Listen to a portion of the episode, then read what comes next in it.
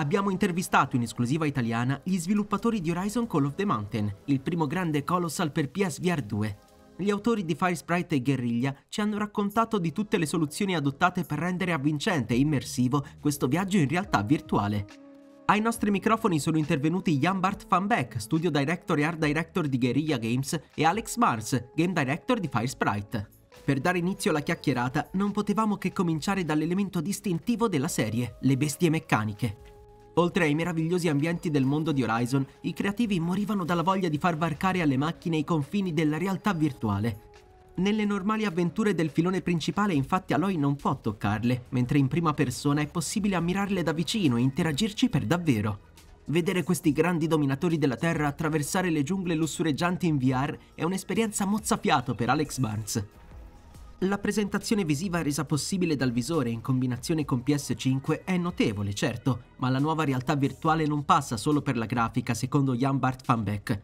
D'altra parte, anziché limitarsi a premere dei pulsanti, i giocatori devono usare le proprie mani per interagire col mondo e avanzare nell'avventura, e questo fattore da solo riesce a essere trasformativo.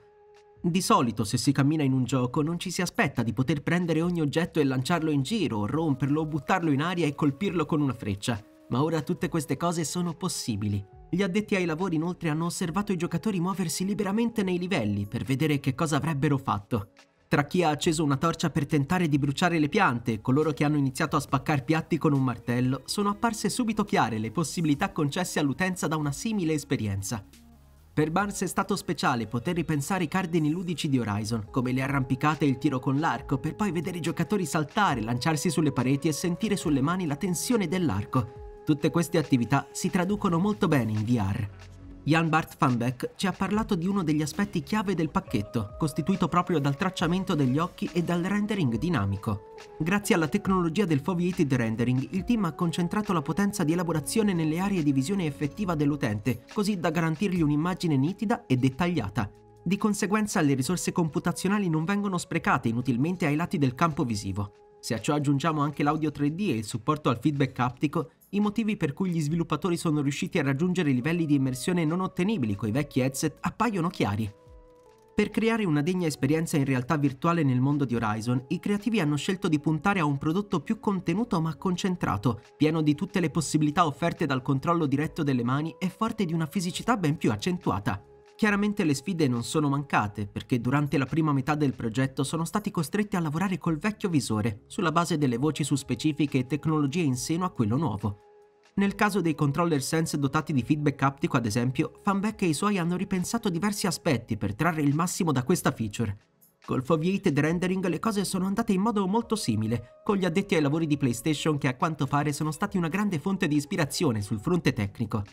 L'obiettivo è stato quello di realizzare un'avventura VR di nuova generazione, in grado di superare quanto compiuto da Firesprite con The Persistence and The Playroom VR. La parola poi è passata nuovamente a Jan Bart van Beck, che ci ha svelato come il team abbia dovuto considerare non solo il feedback aptico e i grilletti adattivi, già sfruttati in Horizon Forbidden West.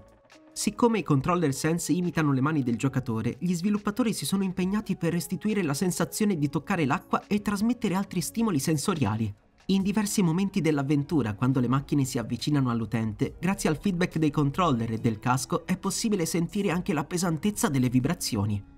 Soluzioni come il camera shake tra l'altro non sono servite. La fatica derivante da una scalata o l'avvicinamento di una bestia meccanica vengono espresse dalle specifiche vibrazioni del visore. PlayStation 5 è una console molto potente e il suo SSD ha consentito ai creativi di renderizzare le immagini con un altissimo dettaglio e di evitare o ridurre al minimo i tempi morti. Oscurare lo schermo e interrompere l'azione del giocatore d'altra parte spezza l'immersione. In altre parole, il lavoro in background dell'SSD è da considerarsi di primaria importanza. In risposta alla nostra ultima domanda, lo studio director di Guerrilla Games ci ha parlato della collaborazione del team con Firesprite, nata ben prima di Call of the Mountain, ai tempi di Killzone 1 e 2. Insomma, il collettivo godeva della piena fiducia di Guerriglia ed è stato molto naturale coinvolgerlo nel progetto. Firesprite vanta una grande esperienza con la realtà virtuale e ha proposto molte idee di valore per fare di Call of the Mountain un gioco speciale. Alex Barnes, in aggiunta, ci ha detto che ai primordi del progetto i ragazzi di Firesprite si sono subito entusiasmati, essendo grandi appassionati del franchise di Horizon. Tra l'altro da allora la software house è diventata uno studio first party di Sony, quindi il legame tra le due realtà non ha fatto che rinsaltarsi. allora seguimi.